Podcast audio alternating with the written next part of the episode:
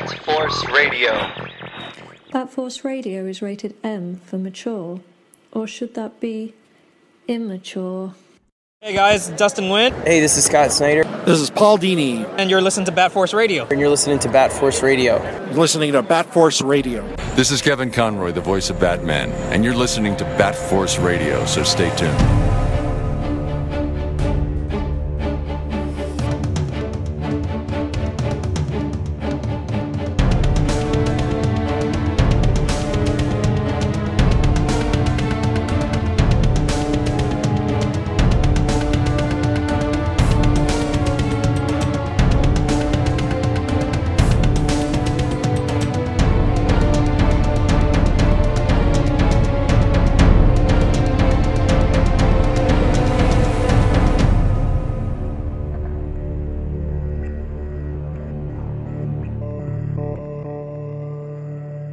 Welcome back to Bat Force Radio, the Batman and DC podcast with no limits. This week's roundtable includes the Grumpler in New York.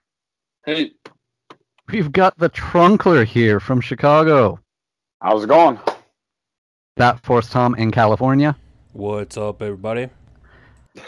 Tease us in New York. Believe. And I'm Robin Cross in Canada. Okay, during the New 52 in the Justice League Darkseid War story, Jeff Johns and Jason Fabok introduced us to the concept of the existence of three different men having used the identity of the Joker. Fast forward to August 2020, the first of a three-issue series titled Three Jokers hits stores and sells well over 3,000 copies as it quickly goes to a second print. Now we are here in October, just weeks away from the big finale. And here to take us through the process of the story, the reception that we've had so far to the first two issues, the artist and co-creator of the story, Mr. Jason Fabok. Hey guys, how's it going? Good. Woo! How's it going? Thanks for that nice reception, and I like that intro. That was a nice, nice intro there, Robin. We were just talking before we went on the air here, but I do want to get it on the record as well. Rest in peace, Eddie Van Halen. Just happened today. Unfortunate loss. Yeah. But, that's how this year's going. But at least we've got, you know, good things like Three Jokers have been happening this year. And like I said, over 300,000 copies. That's insanity. So congrats on that massive reception to something that you've been working so hard on for so long. How much does that make you feel like all the work was justified having this success? You know, it does. That, you know, that number, I don't know if they've actually published like the actual print, like the actual how many have been sold, so I won't say, but it's higher than 300,000, and the numbers just keep coming in with reorders and whatnot. And so you know, it really, like, this was a project that I don't want to start out sounding very negative, but it was a project that I felt that nobody except for Jeff and I and our editors really believed in. I know that sounds weird to say, like, oh, Batman and Joker, but I think DC lost interest in this project after we had took so long to do it. And it was kind of something where we felt like we were really fighting against a lot of DC's ideas and DC's vision for this until they started to see the numbers were coming in, and then all of a sudden everything started to really change. And things started to change too, I think, once they saw the finished issues, and we started to really get some great reception from people who were able to read it. And so you know, it feels good to see those numbers. Like, I remember having conversations with Jeff, and he was like, you know, we might just hit 100,000 on this thing. And he's like, you know, it's an $8 book or $7 book or whatever it was. And he said, you know, it's like, it just, comics aren't selling like that. I don't know if people will want to buy into that. And I kept on saying, no, Jeff, like, this thing's going to hit 300,000 copies. It's going to be big. It's going to do big numbers. Right.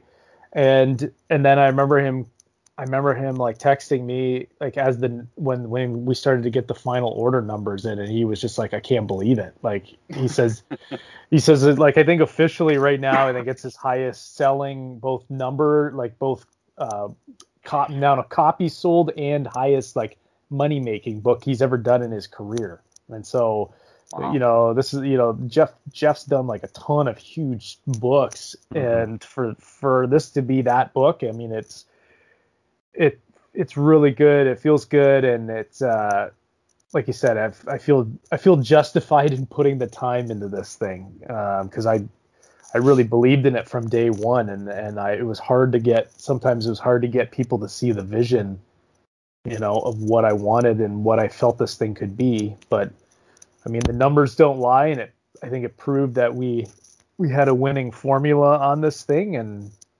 we had a story to tell, and we, you know, we're excited for people to check out issue 3, and we think we have a dynamite ending too. So, yeah.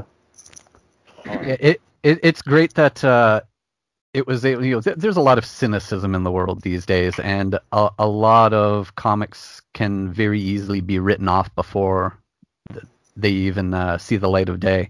So it's great that you were, especially like you said, after all that time went by, able to keep the interest of so many people, not only with what the story itself would be, but it was a great idea that I think a lot of people really got on board with, to do all of these variant covers that you know, sort of covered the history of the character, you know, taking all these iconic images and making them their own covers, and that everything matched up so well. Yeah, I kind of want to go back to the last one there. I probably sounded way too negative about DC, mm-hmm. saying that they weren't. But you know what? In all honesty, like, that's just how I felt. Like, yeah, that's how I felt. I felt that for about 2 years. I just felt I felt like we were just doing our own little thing, and nobody else really cared about it. And so I don't want to lie and just say rosy things. I mean, that's something that I really disagreed with DC Comics on this whole project, was that they just didn't seem like they really, there was much interest in it until it's doing big business, and we you know, and now, you know, they're behind it, and it's just, I don't know, it's just like part of that could have also been because of some of the changes and shakeups that were going on, you know, mm-hmm. Things can slip through the cracks because of that stuff. You know, people were worried about jobs, and I you know, my heart goes out to everybody who, you know, lost jobs. There was a lot of people that I loved and cared about in editorial who were let go, including our editor, Mark Doyle. I mean, you know, Mark's put together some of the best books at DC, and he believed in this book, and he fought for it, and, you know, it's just, it's sad to see some of that stuff happen, but that's business, and that's how things go. But any, you know, going back to the cover thing, this is something that the covers is something that they went with our crazy idea. You know, I have to say, like, in the end, all of the ideas that we had, all of the little things that we wanted ended up happening. So on one hand, I feel like the book was a little bit ignored by them, but at the same time, when we requested something, we had good ideas, and they just said, yeah, that sounds good, let's go for it, you know. And this was one of them. It was, they had come to us and they had said, we want to do a retailer incentive program, and we have a list of like 20 different artists that we want to bring in to do covers. And I said no, and I asked Jeff to back me on that, and we argued back and forth with DC, and we said, you know, like, if we do that in this book, it cheapens it. It becomes just like every other, you know, Detective Comics 1000 and like a gimmick. Yeah, it becomes doing a bunch of different Joker faces is kind of a gimmick too, you know. Mm. It's what has sold a lot of the book. So I don't ever discount gimmicks, because they do work, and in the end, it's about selling books and making money, so, you know, people can keep jobs and whatnot. So I I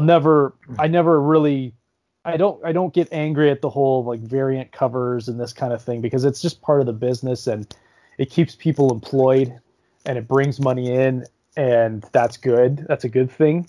But we didn't want to have, 20 different artists come in and do a cover for Three Jokers. And part of that was some of my own selfishness, because I said, I worked on this thing for 2.5 years. Like, let it live and die by my artwork. Mm-hmm. if it's going to live, let it live by my art. If it's going to die, and if it's a failure, then let it be a failure, but just let it be me. And Mark Doyle was the one who ended up saying, like, hey, let's do this. How about we do a bunch of covers of like a Joker photo shoot? So it's like we take one of the Jokers and we have all these like him doing poses, and then we could do like a photo, I forget what they call them, but like a photo sheet where it shows all of the different photographs, and that would be like a special variant. They kind of did that with the 1 in 450 variant. If you've seen it, yeah. It has all the different covers. But then I had come back and I said, well, let's just do the faces of the Joker, and we have these three Jokers from three different eras, and if you look through their different comics that we're kind of basing things off of, they've dressed up in different outfits in those books, and I said, I think we have enough here that we could do a bunch of different covers. And at that time, the book had just been pushed back to August. It was originally supposed to come out in June, and I said, I got a couple months here. Like, let me do this all by myself. I think I could draw 2 or 3 of these a week. And so they said, yeah, it came back. They said, yeah, that sounds really cool. And so I went off and running, and yeah, I blasted those things out in a couple weeks, and was really happy with the color work, and it helped sell the book, because I don't know, like Robin, maybe you can attest to this because you're in the shop, but I think people might have bought maybe one copy, one issue, and then after reading it, they said, oh, with issue 2 and 3, I'm going to make sure I pre-order all of the covers, but now I got to go back and hunt down all the ones for issue 1, Yeah, that is definitely happening. And we were lucky in that respect because we ordered so heavy on it. We came to a point where, like, Rogues was the only shop in the city that had any copies of book 1 left by the time book 2 came out, because we had just ordered so massive on it. And we followed that up with the second print. We ordered really heavy on that too. Yeah, I think like for the city of Windsor, I think all 3 of the shops ordered. I can't speak for Rogues, but I know like Paper Heroes, Scott had said that he ordered, that was the most he's ever ordered of one book. And it broke his record, by a lot, and he sold out of everything. Right. So, I was actually kind of scared at first hearing that people had ordered so many, but then it felt really good to hear that all the people were buying them and they were selling out. I kept telling Jeff these things, and he was kind of like, well, we'll have to wait and see. And I think he just wants to keep a more level head about things. Whereas I was just like, yeah, we're selling huge numbers, Jeff. He was being the parent in the situation. Like, calm down, lad. Yes, pretty much. So, but then I had told him, I said, I think issue 2 is going to sell more than issue 1. And it turns out it did. For the initial orders, it outsold issue 1. So I don't know about with reorders, but so I'm interested to see what issue 3 sells. But I think maybe it depends on the reception. I think we'll have reorders on that one as well. So it's been really awesome to see that. It's like, it's the kind of thing that happens maybe once in your career, and then you'll never really hit this kind of a peak again. But it feels good. And these days nobody does. Like, how many people working in comics, that have started in, say, the last decade, will ever be able to say that they wrote a book, that they wrote or drew a book that sold over 300,000 copies? That just doesn't happen anymore.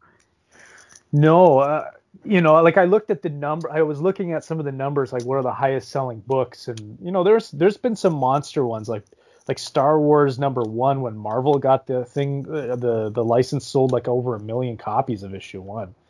I think what makes this a little unique compared to, like, you know, there's been like Detective Comics 1000, I think, sold like 500,000 copies.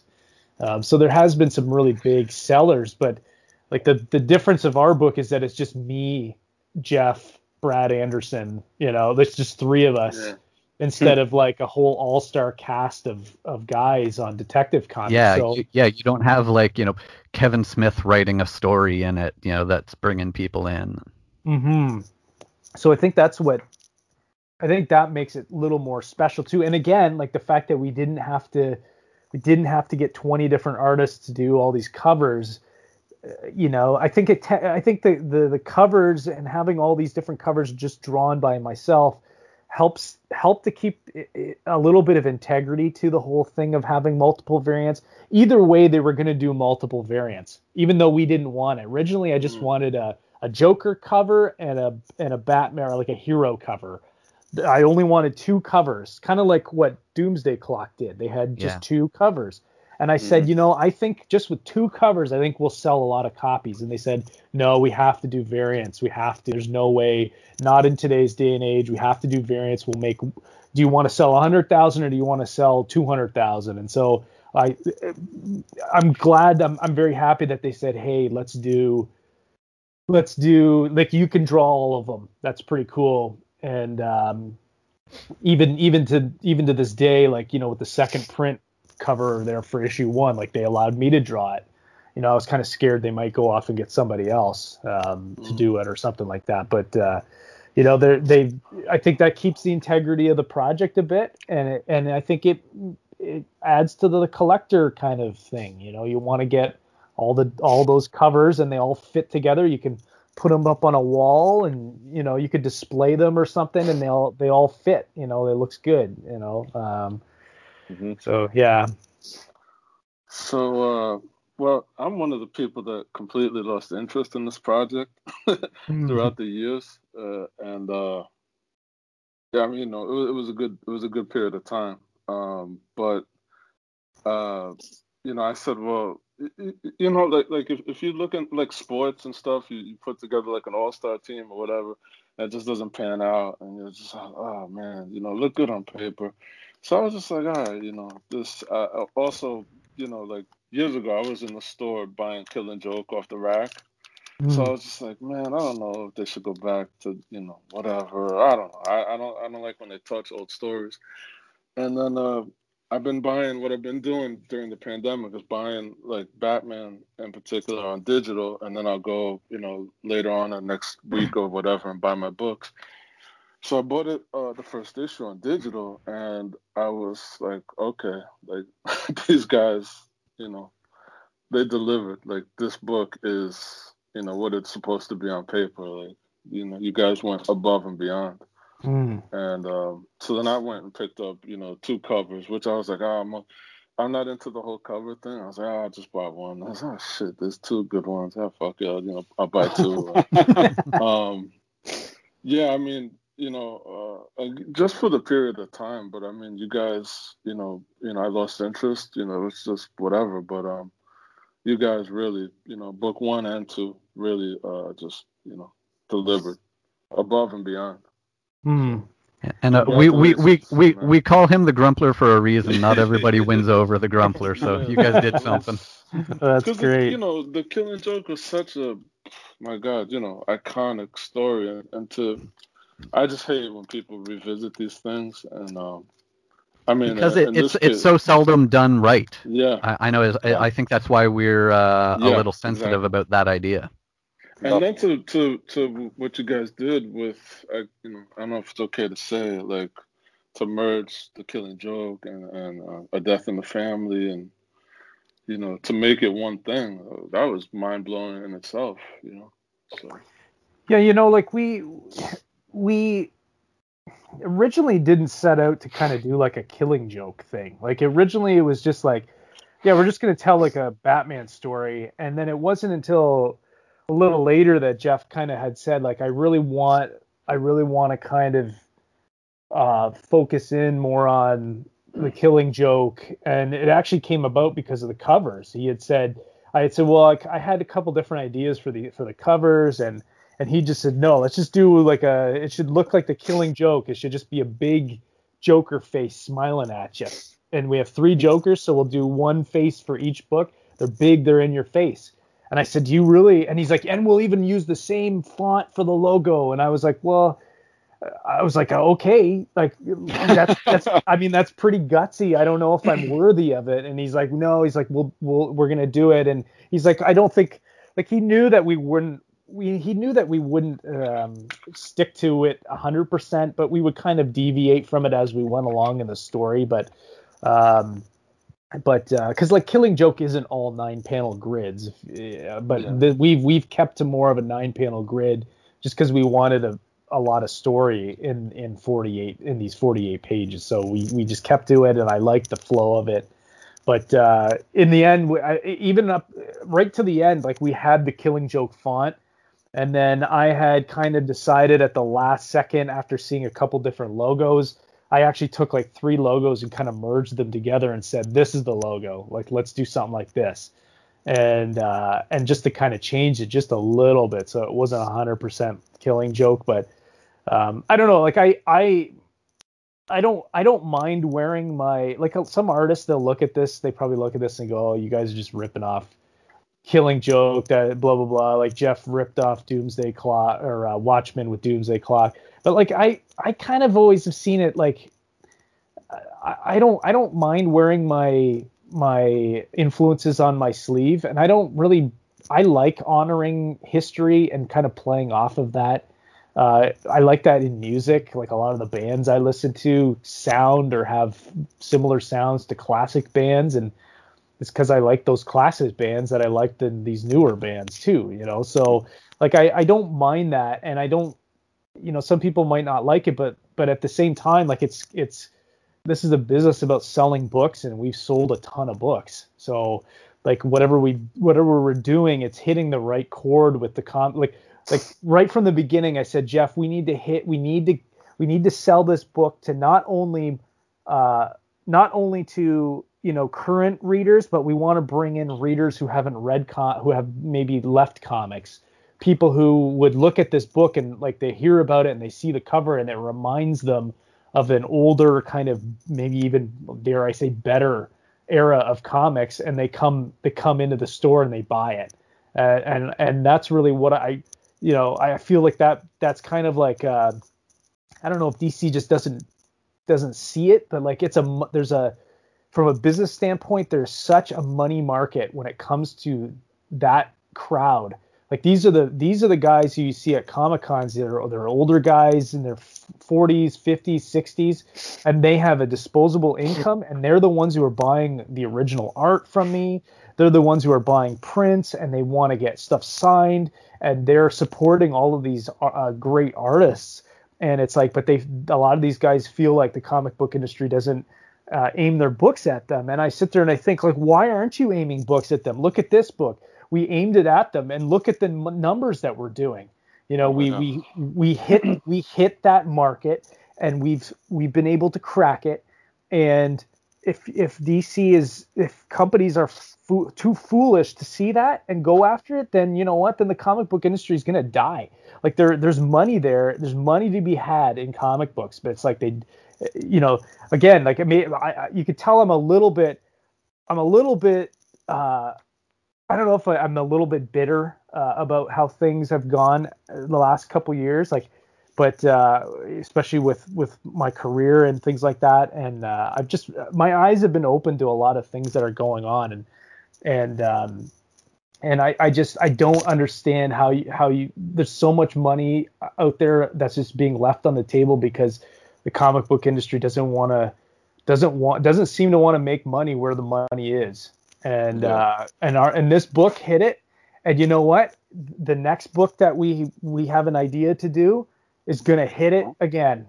And but we have to see if we're even going to go there just yet. We're waiting to see how things go with issue 3, and then Jeff, we're kind of taking a little break right now, and then we're going to see where it goes, and we're going to make up our mind as to what we do next based on that. So. Again, like I'm blown away by the numbers, and I'm very thankful for all the people who have bought the book and I bought multiple copies of it. And that's what we wanted. We really wanted to bring in people young and old, not too young because it's kind of a mature book, but, you know, current comic book collectors, we wanted to give them something that they would really love and enjoy. And also to the older fans, we wanted to bring them in and have them support the book, too. And so I think we did that. I wanted to touch on that since you brought it up. What was yours and John's initial feelings about the book coming out right around this pandemic? Like you said, I mean, you're aiming the book at, you know, adults that had that kind of disposable income, but then all of a sudden COVID hits. And then, but your sales still skyrocketed and still beat expectations.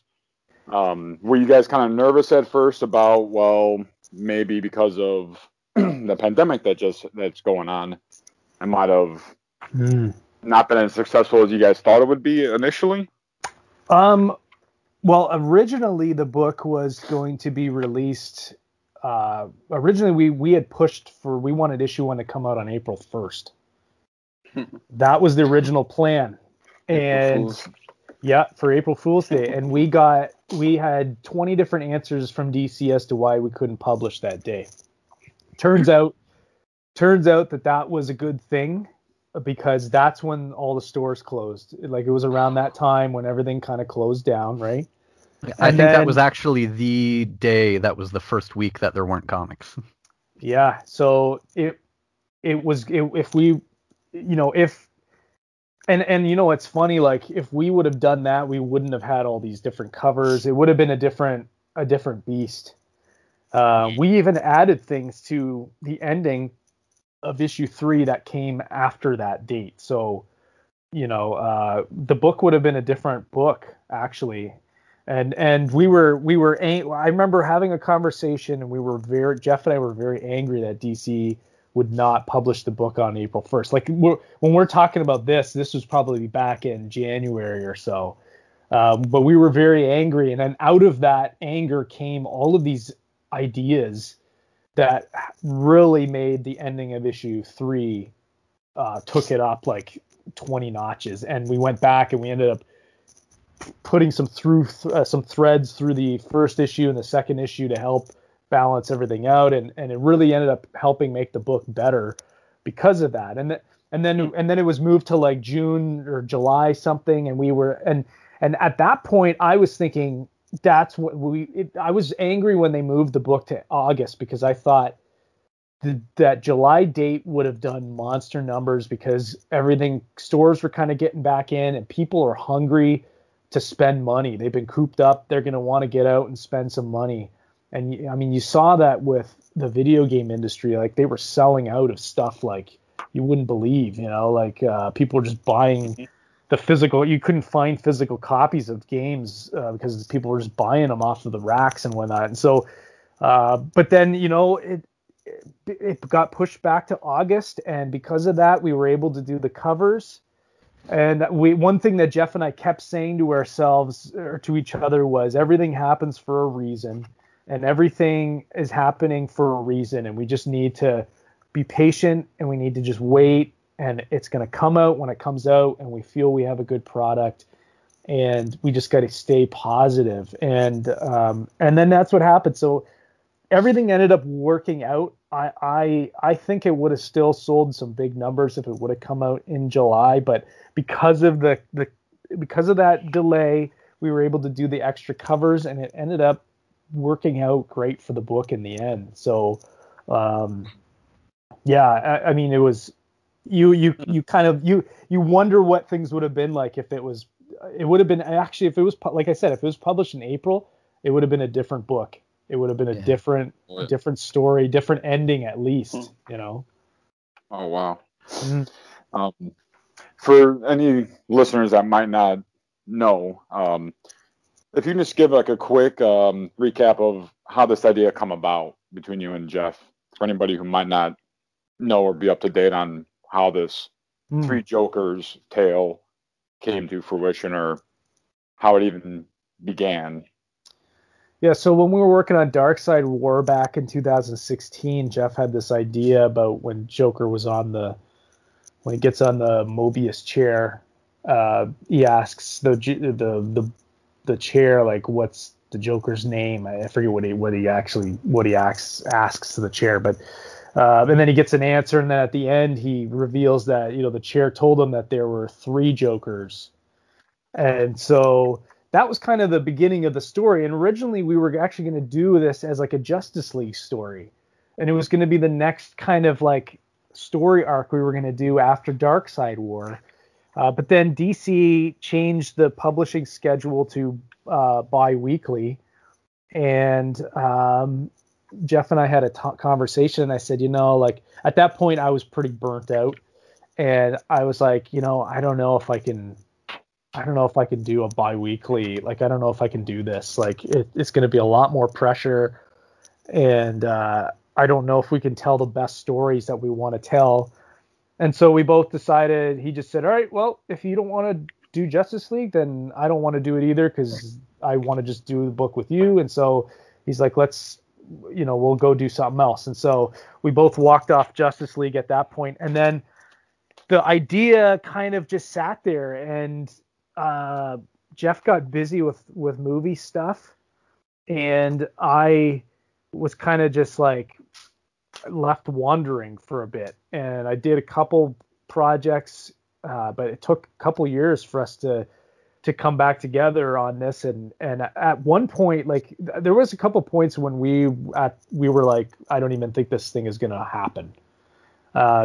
DC was angry at me because I wouldn't take Batman. They wanted, after David Finch had left Batman, they really wanted me to come and take over Batman. And I kept saying, I can't do Batman until I do 3 Jokers, because if I do Batman, I feel it's going to cheapen doing 3 Jokers.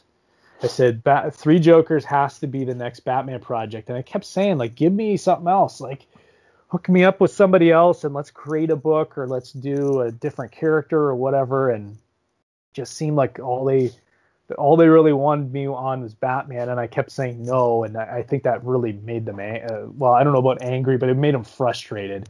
And, but from my perspective, I had to do, like, 3 Jokers had to happen. And because I believed in the story, and along the way, Jeff and I had kind of, after talking a couple times, we kind of realized, like, let's just do it as a Batman story, and let's do it as a standalone kind of Batman book. And we're going to evolve a couple characters. At one point, Harley Quinn was in there. We decided to ditch her after a while. It just became too many characters. And like I said, originally it was a Justice League story, but then I said, I think it would work better just as a Batman standalone. And then eventually Jeff told me his ending of what the ending of 3 Jokers was. And I had the exact same ending, like totally separate from each other. We both had the same ending.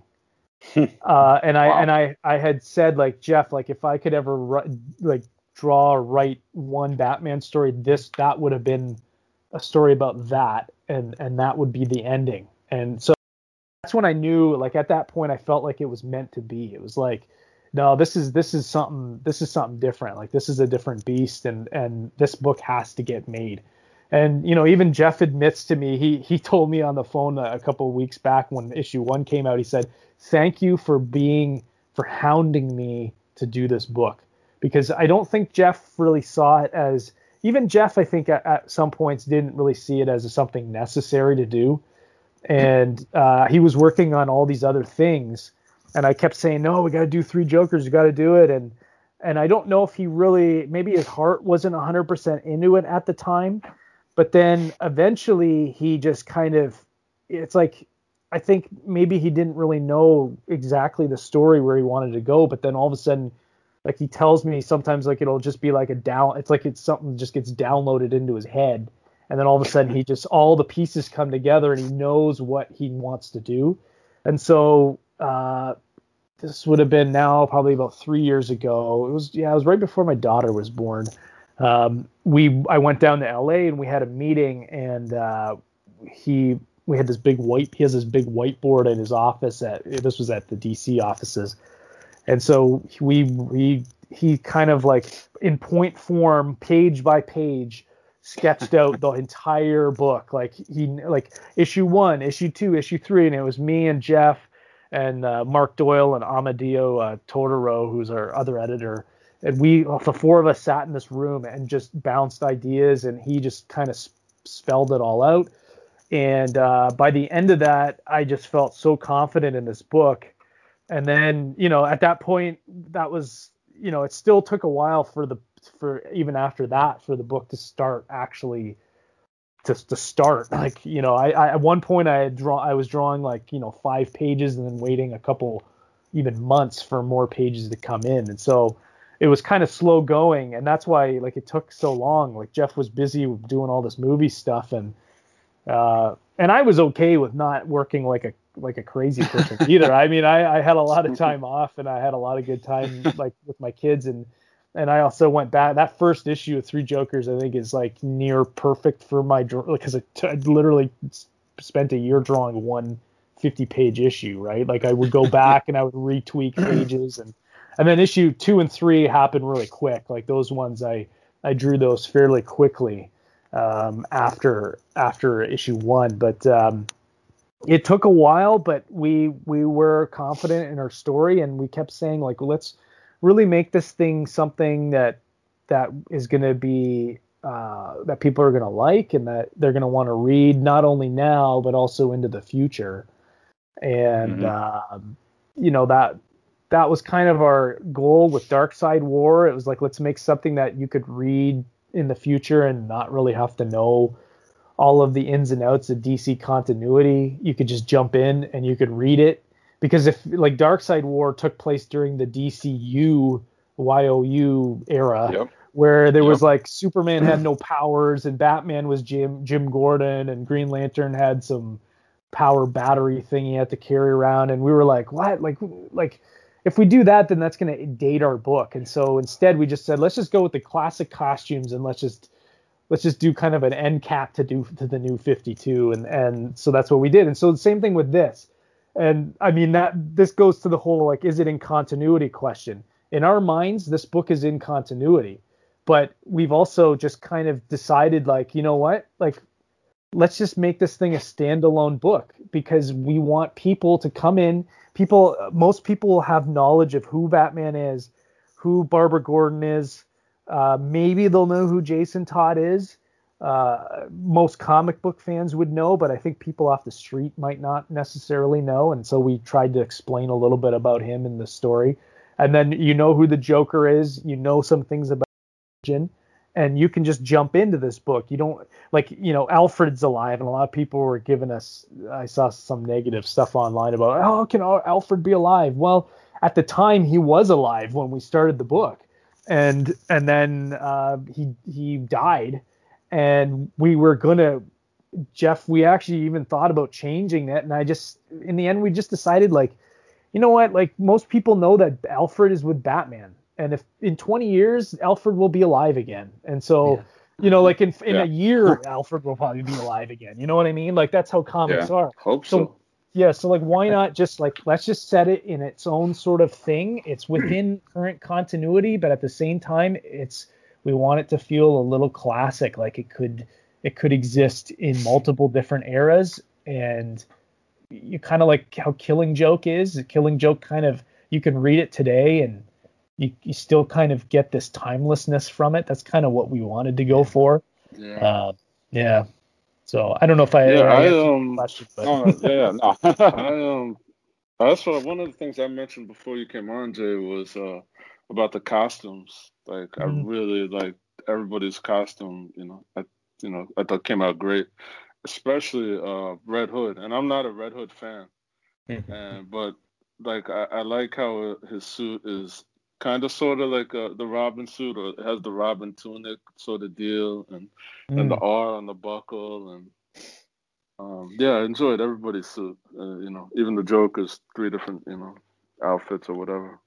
Yeah, that was something that came right back from the beginning again too. It was like when we discussed, I said, number one, I had said to Jeff, like, I want to do different costumes for the characters. I just want to have something that maybe is just for this book, and that's it. And so, him and I went back and forth, like with Batgirl, like eventually one day I'll show it, but I did a whole bunch of different Batgirl takes, like purple costume versions, and purple and yellow, and purple and black, and then gray and black, and even up to the last minute, like Batgirl's cowl and cape, back of her cape was supposed to be like a dark purple.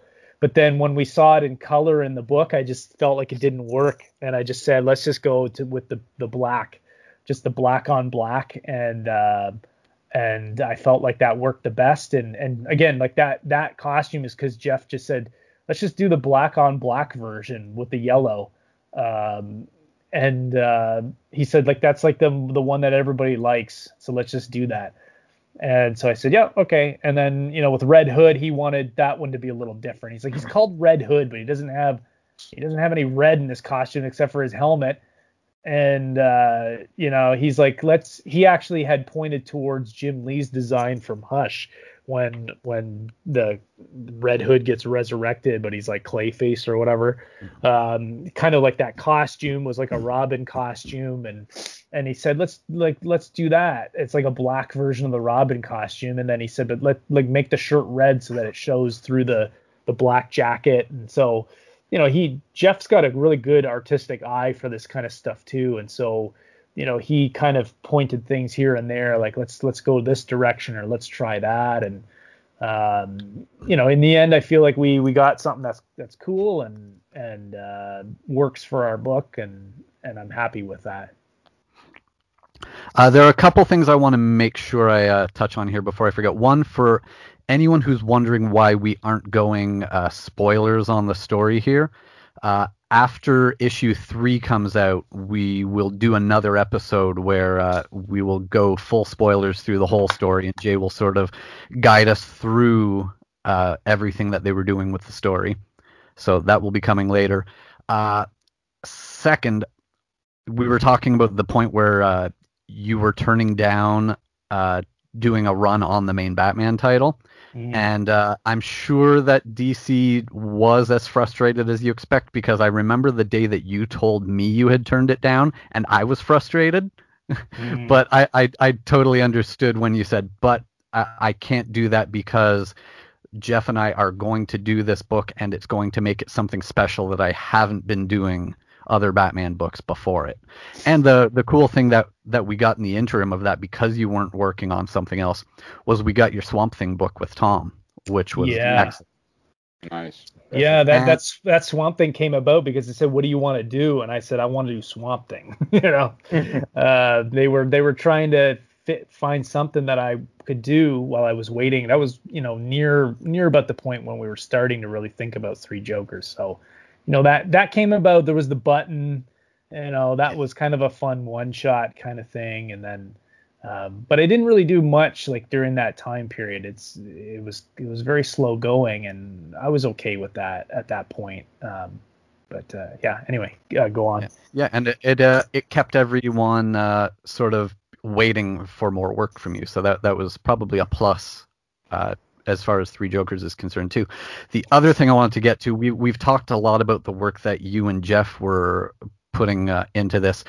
I just want to point out that I hope you do not work with a colorist who is not Brad Anderson, because the work that you guys do together, I don't see anyone else coming in and topping what Brad does on your work. Yeah. Sadly, colorists don't get a fair shake a lot of the times. They're kind of the forgotten, part of the team, and something that I wanted to make sure, like, his name was on the front cover, and that he was going to get the accolades that he deserves, because Brad, I mean, I put Brad through through so much, like even though we were working way ahead of schedule, like literally we had to hand in issue 2 and 3 on the same day. And we were working to the last second I was sending him tweaks and changes to panels and pages. He was going back and he was recoloring things, and I was just like, you know, oh, we got, let's change this, let's change that. And he was such a good sport. It was really actually kind of fun because we were all, Jeff was sending in new script pages, and I was sending in new artwork over to Brad, and Brad was sending in new colors, and we were tweaking this and tweaking that. And it was like, Brad, I don't want to have to redraw this. Can you just put this in this panel? And we need something. Oh, we need to put this in this panel instead of this. And it was back and forth until 1 o'clock in the morning kind of thing, until we finally handed in those final issues. But, Brad, he worked his butt off on this thing, and he put his heart and his soul into it too. And as long as I'm working in comics, I really don't want to work with anybody else but Brad. I mean, he's tremendous. You should see if you could reach out and have him on the show too, because I'm sure for a colorists have a different perspective on things than an artist does and as a writer does. So it would be great to get him on the show sometime or get the both of us, and we can just talk about art and that kind of thing process. Yeah. So.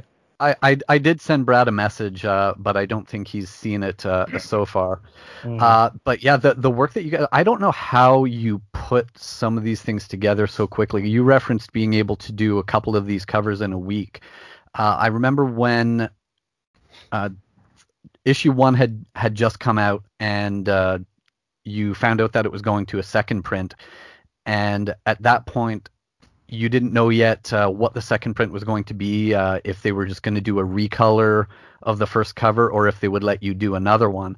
But then when they gave you the green light to do another Joker for the second print cover, I think it was on a Wednesday maybe that you showed me the layout of what would be the second print cover. So it was just your layout of Joker with the Joker shark puppet on his hand, and I want to say it was max 2 days later that you showed me the completed cover. You had finished it, and Brad had already colored it, and it was max 2 days later, and I don't know how you guys get that done so fast. Well, some of that stuff is we had to have it done literally in 2 days. Hey, guess what, guys, second print, yay. But now I need a cover in 2 days.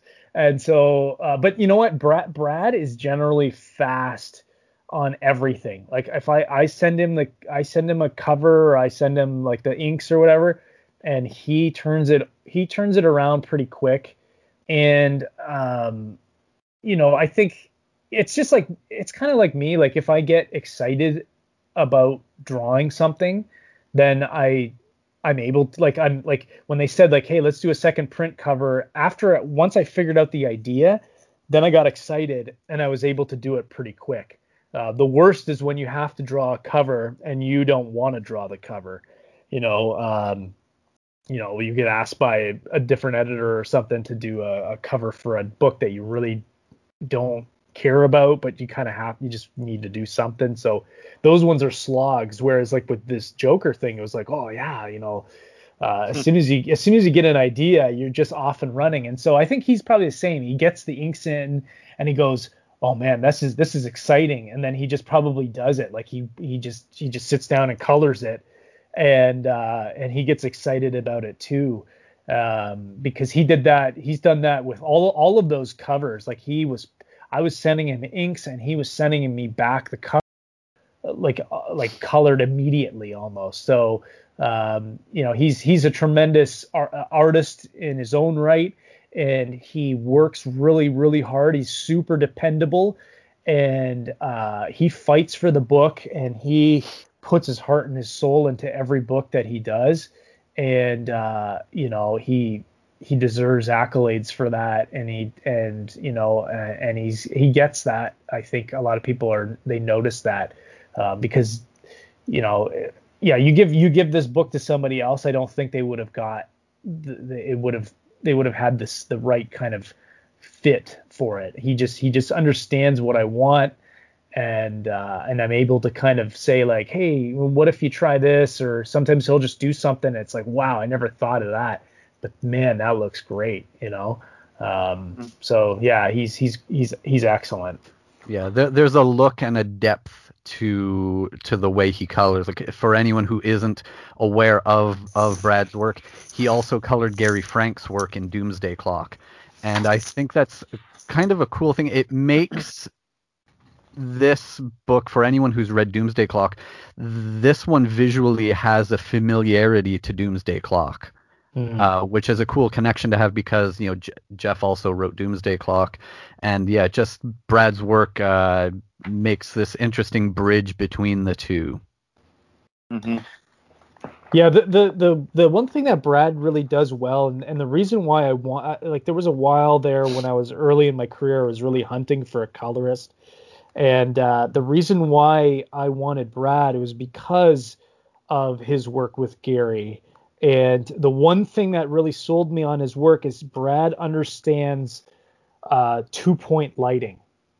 So a lot of colorists, like if you notice, like I'm looking through the issue 2 right now, like every time I draw a face, the shadowed side of a face, I always leave a rim light, which means that there's a light in filming. It would be a light kind of from behind and pointed from behind and to the back kind of the character's head, so that on the side that's the shadowed side, you'll get a rim light around the features of the face or the body or whatever.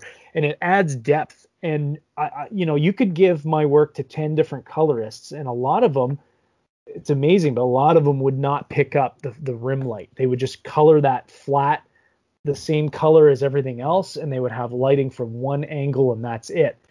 And Brad, I noticed right from the beginning with Gary Frank, he always added the rim light, and that little thing sold me on him. And I add it to every single panel because it makes the character look more 3-dimensional by just adding that rim light. And it's something that you kind of have to fight with and learn how to do, because now you're operating with a 2-point light system instead of just a 1-point light.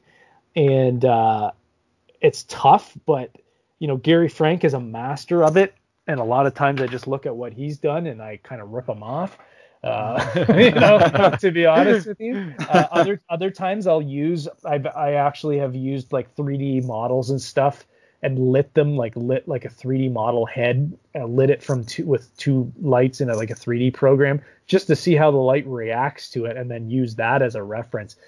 But for artists out there, I really feel like it's an important thing to do, and it really makes the work stand out, especially if you're going to use a lot of heavy shadows. It was something that, Dave Finch taught me that too. Like he likes to use that. And so, that was the one thing that sold me on Brad, and I love it. Every single time he does it, it fills me with joy when I see those panels and with a 2-point light going on. It just, as an artist, it just yes, like that's what I want. That's what I want. How my art, I want my art to look like that. So, he just gets it. I feel like it gives it a whole new level of emotion too. Like it kind of, every cover seems like it's kind of like a mugshot too. Like it's a little darker, and really just kind of just illuminates, and just the 2 light sources kind of just isolate and borders the reaction, the facial expressions of each character.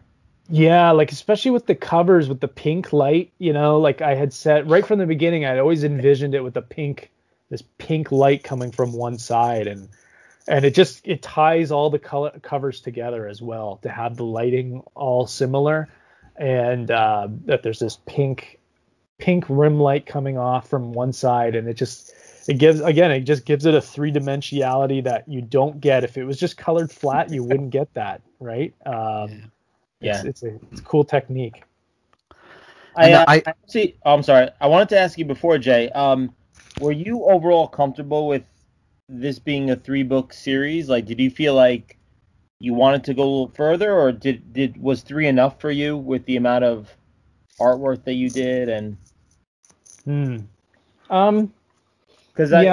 me, I feel like I think that is a testament to the time that you spent on it. But every page and panel is amazing, and you want to stop and look at everything, but.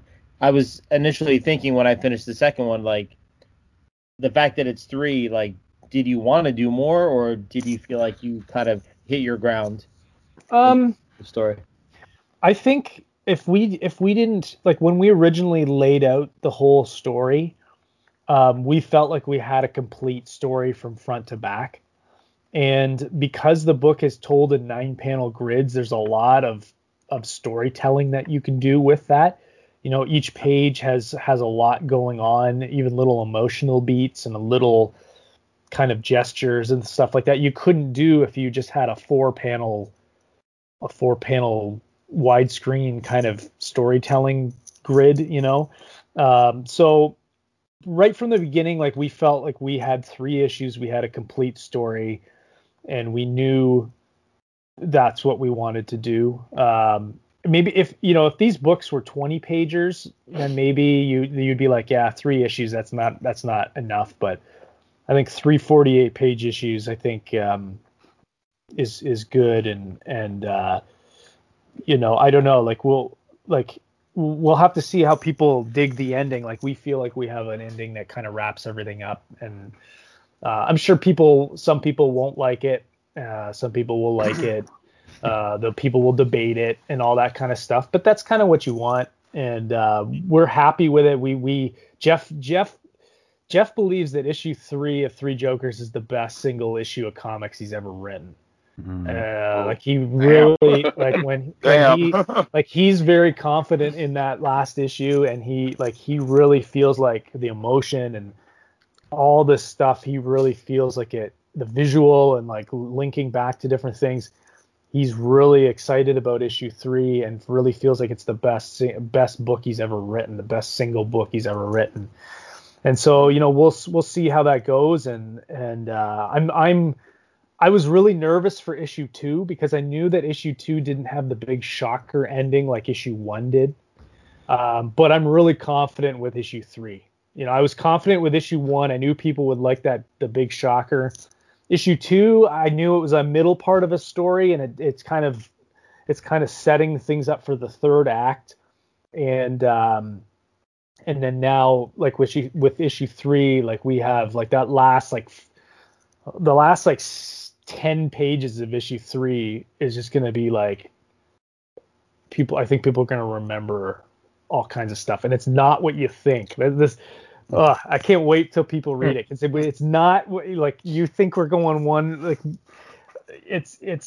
anyway, I don't want to say it, but, like, I'll be interested. I'm interested to see the reaction of it, because I think it could be, people could love it, they could hate it, but I really feel if people think about the story and what happens at the end, I really think that they'll see that it's something really cool, like, that's never been done before. So. Well, I'm at the point where I'll take your word for it, because the first two issues are outrageous. So. You've told me the reactions of a couple certain people to reading the conclusion of the story, and that really leads me to believe that you're telling people exactly what the case is going to be when they get to the end. You know, the interesting thing, like, when we were talking about the fact that, like, it took a long time for the book to come out. You know, there was times where my confidence kind of went up and down. Like, I didn't, like, even like I said, like, even with issue 2 coming out, like, my confidence was all over the place. It was like, you know, like, it's like, sometimes you think, like, well, we had all this time, are we going to deliver something that's really, people are going to really like, is it overhyped? Is it overblown? Like, you know, and so when that first issue came out and we started hearing reviews that were really, really positive, it was like, oh, like, it was like a monkey off your back. Like, it was like, like, we really, like, Jeff and I both had a sigh of relief, because we were like, we really didn't know. Like, you really don't know. Like, you can have, like, Jeff had guys like Brad Meltzer reading through to make sure that everything was okay, and that, you know, we weren't skipping there weren't plot holes. I'm sure there's going to be plot holes. Like, it's just, that's what happens in any story. But he had, like, Pete Tomasi giving him, like, critiques on things, and And we had Jim Lee giving us critiques on stuff, but each person kept coming back and was super positive about what they were reading, and so that felt really good. So when that first issue came out, people were really excited about it. It was like there was like a sigh of relief. And then issue 2, we didn't. I haven't even I looked at a couple reviews really early on, and then I haven't looked at anything. And issue 3, same thing. I don't know if I really want to know what people think. It's gonna because I don't know. I think it might be polarizing, but that's kind of what you want. You want that in the story. But well, yeah, you're not joking about your level of apprehension before these books come out. Like, I spoke to you the nights before the release of both book 1 and book 2. And both times you said you weren't going to be able to sleep that night. I went through leading up to issue 1. I was really stressed out, and Jeff was super confident until I talked to him and was like, and then he was like, oh no, and then he was starting to really overthink it too, and then he was kind of scared too. He was I don't know. Like, both of us, I don't think realized that we were just trying to set out just to tell a decent, good Batman story, but then the hype and then the sales numbers, and we were like, oh my gosh, like, I don't know, maybe we're over. And then Jeff had said something like, he was talking to somebody and he had said something like, you know, he said something like, I've never written in continuity Batman, like a Batman story. Like, he did like Earth 1 and Batman, and he's written Batman and Justice League, but he never did like a main Batman book. And he's like, I never really realized until now, like, that this, like, the fan reaction to this, and like how big Batman really is as a book, you know, like he's like, I never really got it until now. And now I'm seeing like the hype and everything leading up to it. It started to kind of phase him a bit too, because he's like, you know, I just figured we were just writing a Batman story. And I mean, we set out to write the best Batman story we could right from the beginning. And we really pushed ourselves all throughout it to make it better and better and better. But like, it didn't really hit until it was getting close to the book launching. And then when the book launched too, and both of us just kind of sat there and we were kind of bewildered, like really stunned by how everything went. But I think that you have to be like, you know, you have to be humble, and you have to kind of sit there and think like, you know, maybe people won't like this thing. Like, maybe I just wasted 2 years of my life drawing this thing. But Jeff, you know, but Jeff and I, we both talked about it, and we both said, you know what, we produced a book that we were proud of. And even if this thing's a flop and it doesn't sell and people hate it, we are both really proud of the story, because we really believed in the story and the message of the story, and really believed in where we went with the story.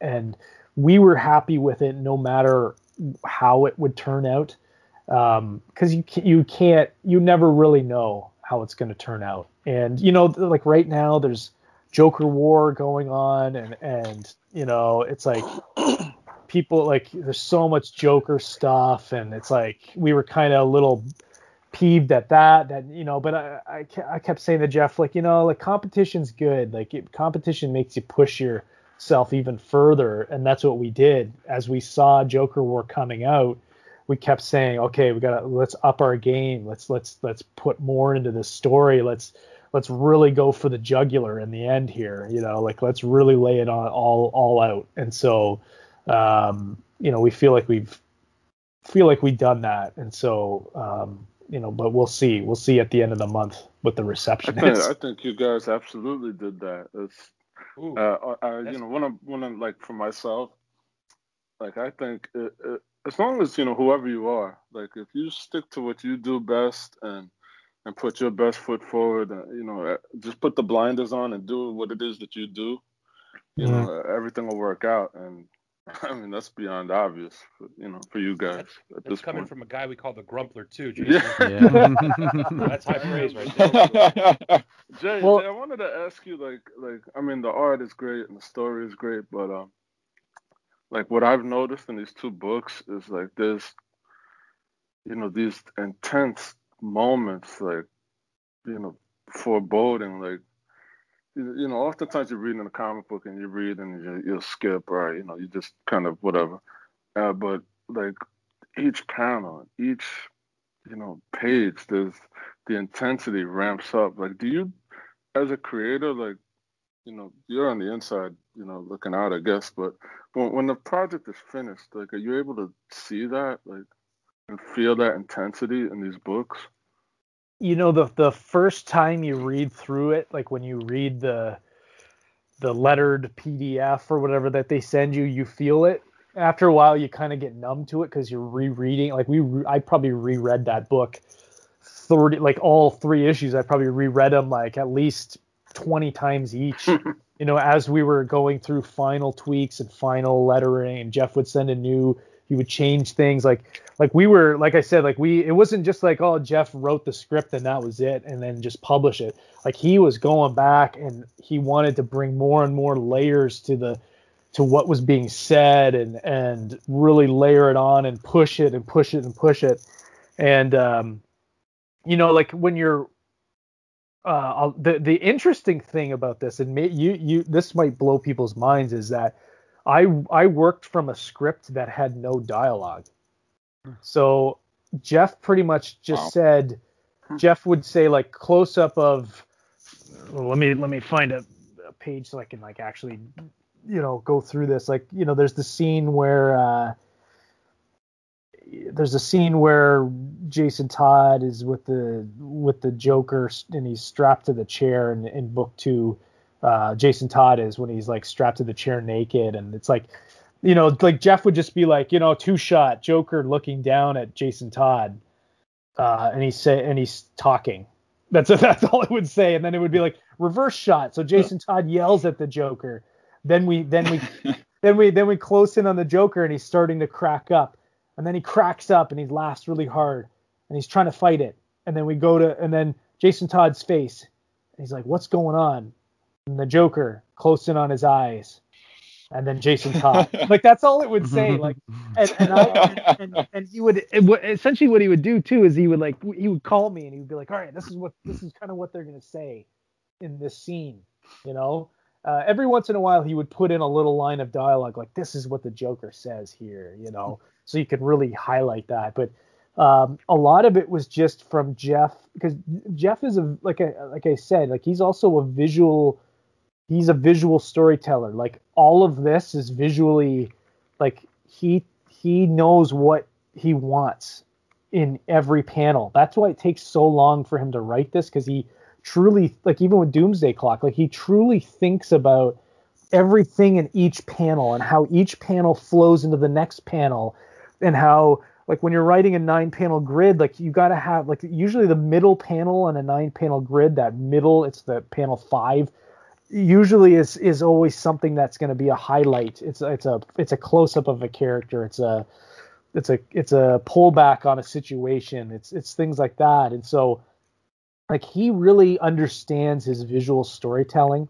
and that's why it makes it easier for my job, because I can just trust in what he's putting down on the script. Like if he's telling me to do a close-up of Jason Todd angry, okay, I'm going to draw that, even though I don't really know what the, like we kind of talked about what is going to be said in that scene, but it's not all the dialogue is explicitly laid out. He would go back after and he would start to dialogue it as we would hand in pages.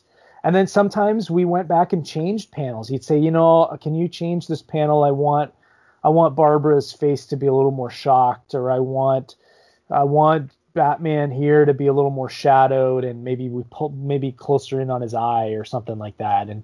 And so we did that, and it was a back and forth. It was like a true collaboration, and so that, yeah, that's how we worked. And I had to kind of imagine in my head what was going on, but he matched up the dialogue perfectly with what I had drawn, and in some cases it really boosted what I had drawn. Like it really, like, you know, there's that scene in issue 1 where Joker says, like, he's saying like, he's repeating back what Jason Todd had said to him. He says, like, you know, I want to be your Robin, you know. And like I had just drawn like a close up of like Joker's eye, not really knowing what was even going to be said in that scene. Like that whole speech didn't come about until like almost a year later when he started to actually like go through and letter and put the dialogue in. And then he puts that in, and it's just like, holy, like it's like genius. It's so chilling, you know? And so the first time I read that, it was like, whoa, you know, you really get hit with it. But yeah, it's like an odd way of working, but it worked. You know, I trusted that he's going to come up with some great dialogue. I think he did the same thing with Doomsday Clock. It was he just knew what he wanted in each panel, and Gary drew it. And then Jeff went in and dialogued it, and it just flows because Jeff knows exactly what he's doing. You know, he really is the best writer, you know, in comics. It also, I feel like it gives like a platform to your art too by doing that, and because you know when you read through this stuff, like Grumps was saying, and kind of to go back to what you were saying as far as like there's a lot of Joker out right now. There's a lot of stuff that you feel maybe. You know, in the greater scheme of comics, you're kind of competing against stories or whatever. But I don't know. I'm certain it has a combination of things to deal with. But I feel like, and to know not to discredit any other book or creative teams right now, but just flipping through the book, looking through it, reading through it, like the feeling and the weight of it, it kind of makes nothing else really matter. Like this feels like the most important, like. It's like you're reading this book and it just feels important. It just feels important, you know? And so that kind of, I guess, says a lot to your art because Jeff is kind of allowing you to, like when you look, there's so much emotion and weight in the art. And it makes sense now because if you're given kind of just an outline and not really like specifics on dialogue, that's leaving a lot to you as the artist to interpret the emotion of the scene.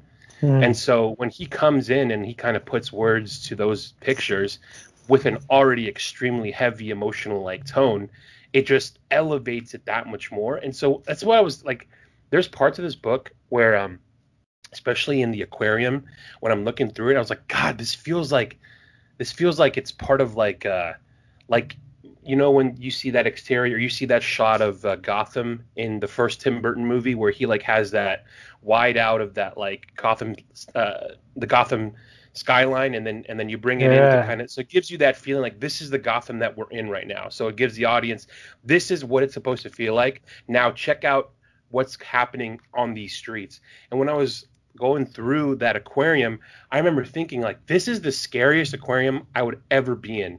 At night, empty, walking through it. This is terrifying. And I remember thinking, like, man, there's such a tone to this. Like, it's not like there's such a grit and you can, like, feel it. And it really says a lot about, I guess, that process that you're talking about is you are given so much responsibility with the art to create that. And then you got Jeff Johns, freaking Jeff Johns, who's the guy that's writing it. So, I mean, it's awesome that you felt that you were nervous, but on this end, man, there was no – I mean, I knew this was going to be a huge book. I remember like a year ago, people were talking about in the group chat, oh, yeah, you know, this is coming out, that's coming out. And I was like, I'm cool, man. Nothing matters until Three Jokers. Nothing matters. Like everything's cool. Like I'm not even gonna get mad if they kill this character, if Alfred dies, if Batman is somebody else, whoever. Like nothing matters till Three Jokers. And it definitely feels that way right now. I feel like, you know, when you're asking somebody, hey, I really want to get into comics, or like what is something I can jump into right now? It's like, dude, Three Jokers. Right now, you can read this right now. So definitely has like. You know, you definitely have cemented that in right now to the current timeline. Going back to what you're saying about like the emotion, one of the things that Jeff and I talk a lot about, mostly because like right now we're trying to formulate, like we have a couple different projects that we're kind of starting to formulate right now. And so we're tossing out ideas. And one of the best parts about working with Jeff is he is a true collaborator. Like he wants you as part of the process, and he's okay with. He wants to take your best ideas, and he wants to give you his best ideas, and he wants to see where it'll go. And one of the things, like the funny thing is we really have a balance between the two of us. Like Jeff comes at every story from an emotional angle. His argument is always, well, what is the emotion that I want to feel in this? I come at every story from a muscle angle. I am like, I want to just see like Batman, high testosterone Batman beating the crap out of this guy. I want to see Batmobiles driving through buildings. I want to see fights. And Jeff's always like, that's all, that stuff is great, but you got to have, where's the emotion of this character? Where's the emotion of this story? And so I bring a lot of the muscle and Jeff brings a lot of the emotion, but everything in storytelling goes back to emotion. And so many times during this book, he's like, this is what I want people to feel. Like he would even write that in the script. I want people to feel this during this scene. And that's it's scary when you kind of see that on the page, when you're reading a script and you're going like, how do I make people feel this feeling, you know? But you just you slowly kind of break it down. And again, if we had to rush this thing out as a monthly book, I don't think I would have hit a lot of those things. I would have taken the easy way out of a lot of panels. Face punch. Yeah, like, you know, like, I don't know, like you would rush things. You would do silhouette shots. You would do, I don't know. But a lot of it was, let's just think about this. Like, how do I get that emotion out of it? You know, let's use a lot of close-ups. Let's use a lot of shots of faces, like with emotion on their faces, and let's like push in and a lot of quick close-ups and things like, I don't know. So that's something that's very important with writing, and it goes back to the emotion and the heart. And from day one, we knew the emotional kind of through line of all three of these characters. And we knew where Batman, Batgirl, and Red Hood were going to go. And we knew the emotional journey we wanted to take them on. And, you know, that, so knowing that allows you as an artist to go through the book and know, like, okay, right now in this scene, this is the emotional part of this guy, of this character, and we know that we have to hit these beats, because I know that later on down the line I need to pay this off with this over here, you know, like but working on a book like that and just listening, like getting into Jeff's head and seeing how he sees story makes you as an artist that much better of a storyteller, because he's not afraid to sit down with you and tell you the secrets of how to write. Like he's not prideful. He's a humble man, and he's able to say, Jay, this is how I think, and this is why you should do this, and this is why I do this, and this is how, if you can like understand this from my storytelling thing, it's going to make this scene better. Whereas a lot of writers don't do that. A lot of writers don't even want to talk to you. You know, you only ever interact with them on the script. And if it becomes something emotional, it's because maybe you as the artist clicked with something and were able to bring it out. And then sometimes and then the writer takes the credit for that. Whereas with this, it was a true collaboration between Jeff and I. We both clicked on every single scene. We would talk. If I was having trouble with a scene, I have no problem calling up Jeff and saying, Jeff, I just don't feel like this scene is clicking. I feel like we need to add another panel, or we need to get rid of this splash page. Like there were splash pages and double page spreads in the original script for some of these issues, and I said, let's get rid of those. Let's go back to a 9-panel grid. We can tell so much more story with the 9-panel grid on these 2 pages than just a splash page. You know, the splash page is a nice money shot and it looks cool, but I want the emotion. I want the emotion of this story to really be there. And again, it was just, we're two guys who were on the same path, and we were so clued into what each other thought. And when that happens, magic happens on the page. Like you can't help but draw. You can't help but just allow the story to come through you and emotionally pour out of you. It's the kind of thing where once you work with like this, you're like, I never want to work any other way. You know? Like if Jeff told me today, all right, I can't work on any comics for 5 years because I got to go do this movie stuff, I might even be like, all right, well, I'll see you in 5 years, and I'm not going to do anything, because I don't know if anything I'll do could compare to the kind of working relationship that we have, you know? It's that good. It feels that good to work with him, you know, on these books. Do you feel, since working with him in such proximity with your collaboration, like let's say that would happen where, it's possible he gets so busy with the TV show stuff or whatever that, you know, he has to go for a while and do that. Would you ever feel empowered enough to maybe do both, like writing and the drawing for a project of yours? I think so. I think that could be something in the future, you know, but because I have learned a lot from him, and I've really, you know, especially when we've been planning, like I said, we have like 2 or 3 different things we've been planning. We're kind of trying to plan out like, what does the next 5 years look like? And so we're planning out a whole bunch of different things, and it's allowed us both as storytellers to just pour out a whole bunch of different ideas. And, you know, like I said, at first I was thinking all muscle. And then after a while, I started to think more emotional about the story beats I was saying. And I remember him saying, like, Jay, he's like, you just, like, that was great. That was an emotional heart. That storyline, that story plot you just pitched me, that came from the heart. That wasn't just, it wasn't just guns and Batman punching people in the face. Like it was heart. There was character there.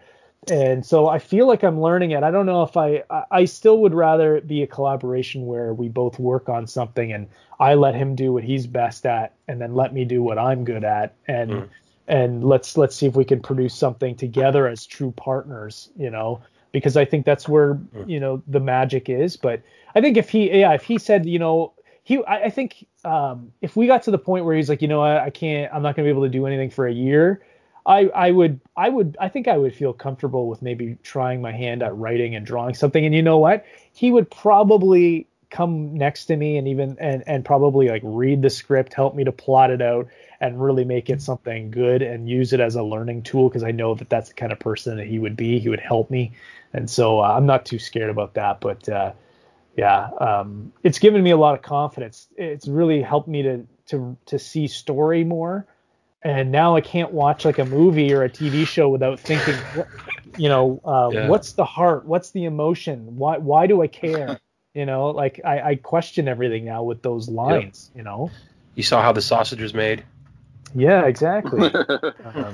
So we talked a lot about if people would want this story, if they would accept this story. And I think a good sign of something being accepted into the world is when there's a parody and when there's a good parody. And I know you've seen this. Someone took the cover art for the collected edition of Three Jokers, you know, which is the 3 split panels with each of the 3 Jokers, and they replaced your 3 Jokers with shots from a Halloween episode of The Office where Creed, Kevin, and Dwight are all dressed as the Joker, and they put the 3 of them in place of the 3 Jokers, and that's just fantastic. That's amazing. Yeah, like I forget who said it, but like they said, like, you know, when you got a hit when people are like actually doing like parodies and things of it, like, you know, and I don't know. Weird Al calls you. Yeah, I think that's the greatest one. But I don't know. I'm still trying to stay humble here and wait till issue 3 comes out, because again, people may read issue 3 and hate it. I don't think they will, but again, like I said, it's not what people expect. We're gonna do something different, and then we can talk about it then. But you know, I'm really hoping that people react to it. Because again, everything has to do with emotion and you know, physical and mental trauma and all of these things, and healing right and healing wrong, and you know, we really carried these themes all the way through, and you know, I'm hoping people will react well to the ending of it, and that we'll have a book that people will enjoy reading in the future, you know, or multiple times. Like, there's only so many books that I've ever read multiple times. Like, I've read Watchmen a couple times. I've read Killing Joke a bunch of times while working on this project. And those are books that I feel like I can go back, I can reread, and I see them through, you know, kind of fresh eyes each time I do it. And I don't know if this book will be that, but I'm hoping it'll be something like that to somebody. And again, we right from the beginning, we set out to tell the best story we could, and we wanted to really show people that we loved the story that we were doing. This was a labor of love. It took a long time, but it was a labor of love. It was something that Jeff and I both poured our souls out into this thing. And especially from artistically, it took me 2 years, even more, 2.5 years to draw this whole thing. And I don't know if I ever want to spend that long doing something like that again, but I figured, this is I kind of set out saying, I think this is my last Batman. And if it's going to be my last Batman, and I don't know if it will be, but I'm just like, that was my mindset. It was like, I just watched Grumpler have a heart attack. Maybe 2 heart attacks happened in there. Well, to be honest with you though, shouldn't that be your goal for everything you when you do? If you're going to draw Batman and you're going to write Batman, shouldn't your goal be, I'm going to make this thing the best Batman or Joker story of all time so that I never have to do another one again? Mm-hmm. Because I essentially, I get Killing Joke. Brian Bolland drew that one issue and that was it. He was done. He made the ultimate. He put this ultimate mark on that character, and anything else would be less. And he can't come back and do another Batman thing, unless it was with Alan Moore and they felt like they really had something that would be better. Then what's the point? You kind of want to just I set out that right from the beginning. It was like, I want this to be my final Batman story. I do this story and I never touch Batman ever again because it's the best Batman I could ever do. Wow. And I maybe it won't be that. Like I said, maybe it won't be that. Maybe I'm overthinking it. Maybe we'll do something in the future with Batman again. I don't know. But that was kind of my mindset from the beginning. Let's put it all out on the page. Let's make it the best story we can. Let's have no regrets. And then when it all is said and done, we can be proud of the work that we did. And I feel that I wanted the readers and the fans, when they bought the book, to get their money's worth. And I wanted them to be excited. And I wanted them to have that feeling of excitement that you get when you, like you had said, when you pick up this book, it feels special. That's what I wanted. I wanted it to feel special. I wanted the fan to get that feeling that they had when they were 14 years old and they picked up that one comic that really resonated with them when they were 14. Mm. I think I have a theory that all comic fans are chasing the feeling that they had when they were 14 years old. And there's a book for everybody around that time that really spoke to them and got them hooked on comics. Maybe you weren't 14, maybe you were 12, maybe you were a little older. Like with me, it was Hush when I was maybe 17. But I remember feeling that excitement when I was 14, seeing copies of Jim Lee's X-Men. At that time, it had already been out for a long time, but I had bought old copies of X-Men. And it was just this feeling of wow, this is incredible. This is special. That's what I wanted out of this book. And I wanted to bring back that feeling. And that's why I was really happy that DC would do things like allow us to have the embossed title. The title pops out of the on the cover there, and the card on the back. Like Killing Joke, because that's a little detail, but it adds even Batman the Cult had that, had a little bit of that embossing. It just adds a little bit of a special feeling to it, and it has the spine instead of it being a soft a floppy. It has the spine on the book, and that goes back to Killing Joke again. It's there's a feeling there that we really wanted, and I really wanted. Most of all, I wanted the fans to look at this book and see the passion and the love that we put into it, and. Because I believe that's so important on selling people comics. I feel so many comics, again, I'll sound negative here, but so many comics are half-assed, and so many comics are just thrown out just to throw them out, and the art looks like garbage. And instead of striving for the best, people settle for mediocrity. And I've never understood that. I don't like why not strive to be Brian Bolland? He's the best comic. He drew the best issue of Batman ever with Killing Joke. It's the most pristine, perfect art. And I don't think my art comes anywhere near that, but I tried my hardest to get to something similar to that, because like why not? Why not push yourself to be the next Brian Bolland, or why not push yourself to be the next Dave Gibbons or Jim Lee? Like, if you're not willing to do that as a comic artist, why are you doing this job? Like, this is such an incredible and beautiful art form, and it's dying because of garbage, half-assed work that's constantly being pushed out on comic stores that they can't sell. What we need to go back to having passion about the comics that we put out, work hard on them, quality over quantity. And artists need to push themselves, and there are a lot of great and incredible artists out there, and they do this because you can see it in their work. You see it when you look at a Ryan Stegman comic; it looks incredible. You know, you see it. Like I always love the classic guys like Capullo. Like Capullo puts his heart into every panel and to every page. You can feel it when you read a Greg Capullo comic. And Mark Silvestri does that, and Dave Finch and Jim Lee and all of these guys that I loved, like they still have that passion. And there's guys like Jerome Opeña, I love that guy, and Ivan Rice, and like there are lots of passionate artists who want to do this, and they're doing it. But we need more of that. We need more people who want to push and go further and do another Killing Joke, you know. Like, you know, that was what we set out to do. Let's just do something that I don't know if we'll be better than the Killing Joke, but that's where we're going to aim. Let's aim for it. Like, why not? You know? I was 14 when I bought Killing Joke. I was 14 years old.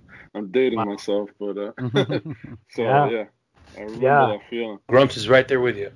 Yeah. It's like, comics are very special, and that's my passion. I love them. I love it, and I. That's why I get so nervous, and so that's why my confidence wavers, because I don't. It's like when you pour everything out into the page, you really have nothing more.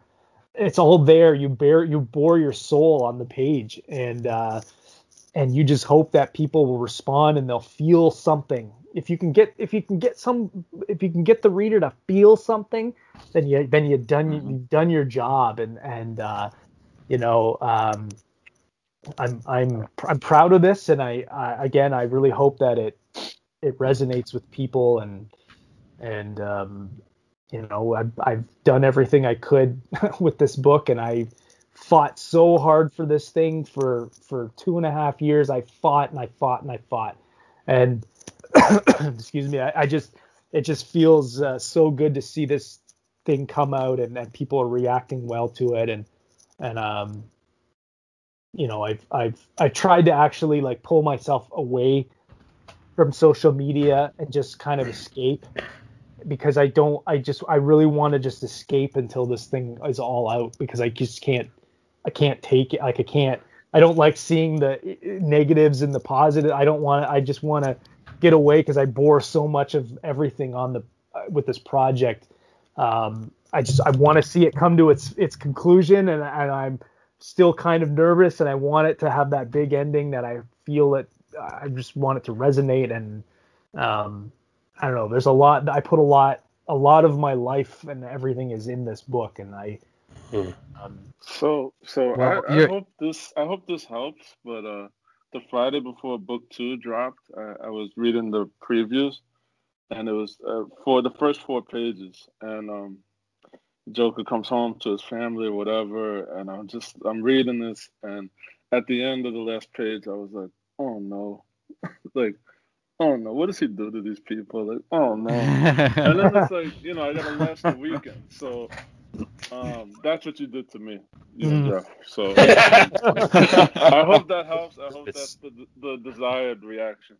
Well, we're getting close now to not only yourself, but all of us getting that closure and seeing the end of this.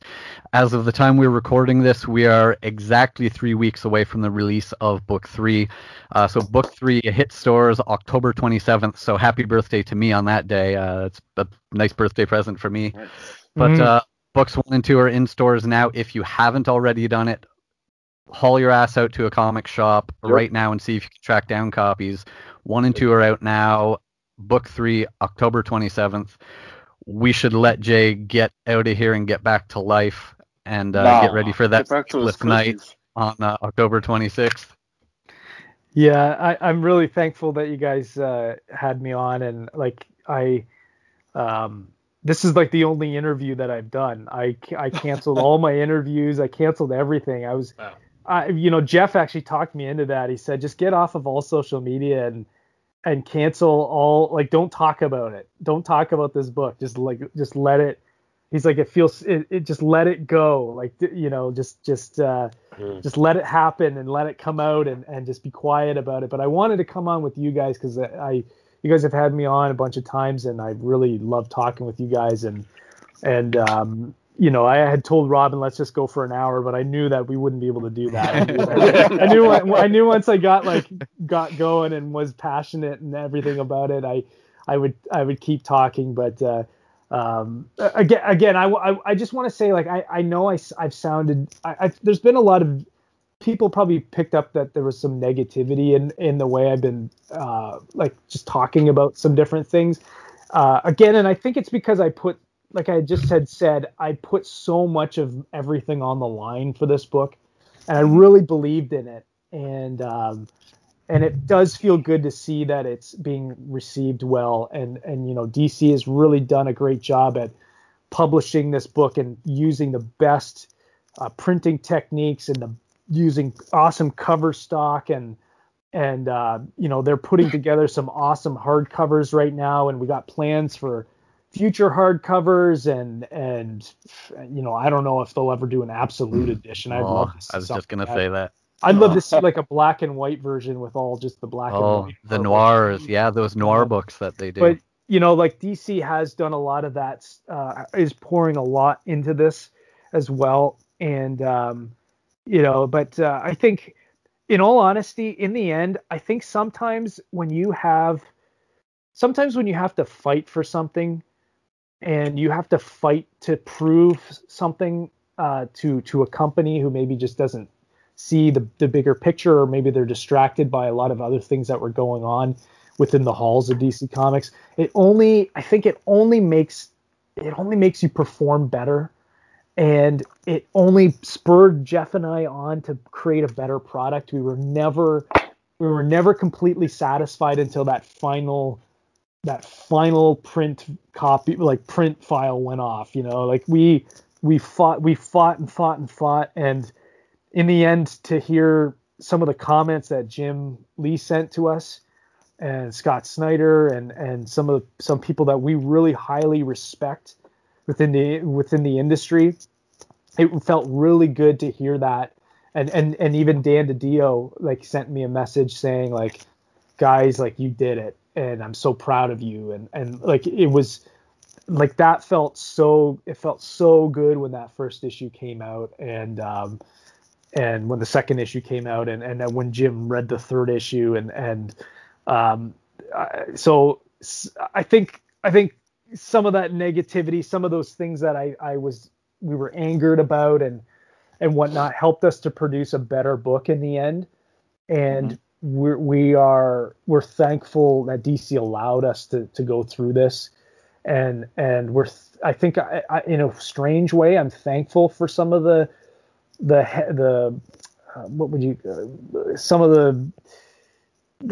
butting heads and different opinions from DC and whatnot, because in the end it just made the book that much better. And I'm really hoping, and they're proud of the book. They're very proud of the book and the finished product of it. And we are too. And all of this stuff makes for great stories in the future, and it makes for great stories now. And, you know, again, I the reason why we wanted to do this is because we, number one, we loved the characters, and we loved Batman, and we loved DC Comics, but the other thing is that we loved the fans, and that's what we really wanted, to give them something that was worthy of their hard-earned money, especially right now with everything that's going on. And we wanted to give, and then thirdly, I would also say we really wanted to give a boost to the stores. You know, we wanted to drive people into the stores, and I feel that we clicked on all three of those things, and absolutely very thankful for you guys for sticking with this and sticking with us as creators, being slow as heck and taking our time, and and you know, I hope we have a payoff that you will enjoy in the end. And I'm thankful for everybody who's ever supported me and my career and waited, and hopefully the next things we do together, you won't have to wait this long for the next book to come out. You know, we're already starting some stuff right now. So, but it was a journey, that's for sure, and I'm very proud of it and very thankful for everything that we've gone through, because it just helped to it was like iron sharpening iron, if you will, and that's how I think sometimes the best books are, and the best stories and the best works of art, film, whatever, are born out of struggle and out of iron sharpening iron, and then in the end it's like you purify things in the fire, and only the good stuff comes out. So that's kind of what happened with this, I feel. And so I'm excited for the book 3 to come out also, because that same week my wife is due with our third child. So awesome. there's all these threes. There's all these weird threes. Like, we're going to have a third child the week that the third book of 3 Jokers comes out. So we're excited for that, and so that's going to be another milestone in my life, and so very proud of that. But I'm really excited. I can't wait for people to read issue 3, and again, just thank you everybody who bought copies of the book and bought multiple copies of the book. I bought so many copies of this book. Like I stocked up, because I never really get too many comps from DC. I wanted to make sure I had a lot of this thing for the future, just so that I had them, because I knew it would go quick, and it did. And so you came and got more at Rogue's. I bought books from all 3 stores, and I've stocked them up, and I put them all in my little storage area, and I have them, and I can say from now on I have them, you know. So nice. Well, maybe we wrap her up there. Like we said, Book 3, October 27th. Thank you so much, Jason, for being here. Thank you. Yeah, thank you. And like we had mentioned, like when issue 3 comes out, we'll give it a couple weeks, and then maybe we can do like a really long. We might even have to divide it into a couple parts, or maybe we'll do a big kind of spoiler cast, and we'll go through it, and I'll answer every question totally freely. And we can do that, because I think that would be interesting to do, but I don't want to do that right now, because I don't want to say things about issue 3 that I don't want to slip up. So, but we'll do that. And I think people will really enjoy that. Yeah. Awesome. Definitely. Look forward to it. All right. 3 Jokers, October 27th. This was Jason Fabok. This was Batforge Radio. Thank you for listening.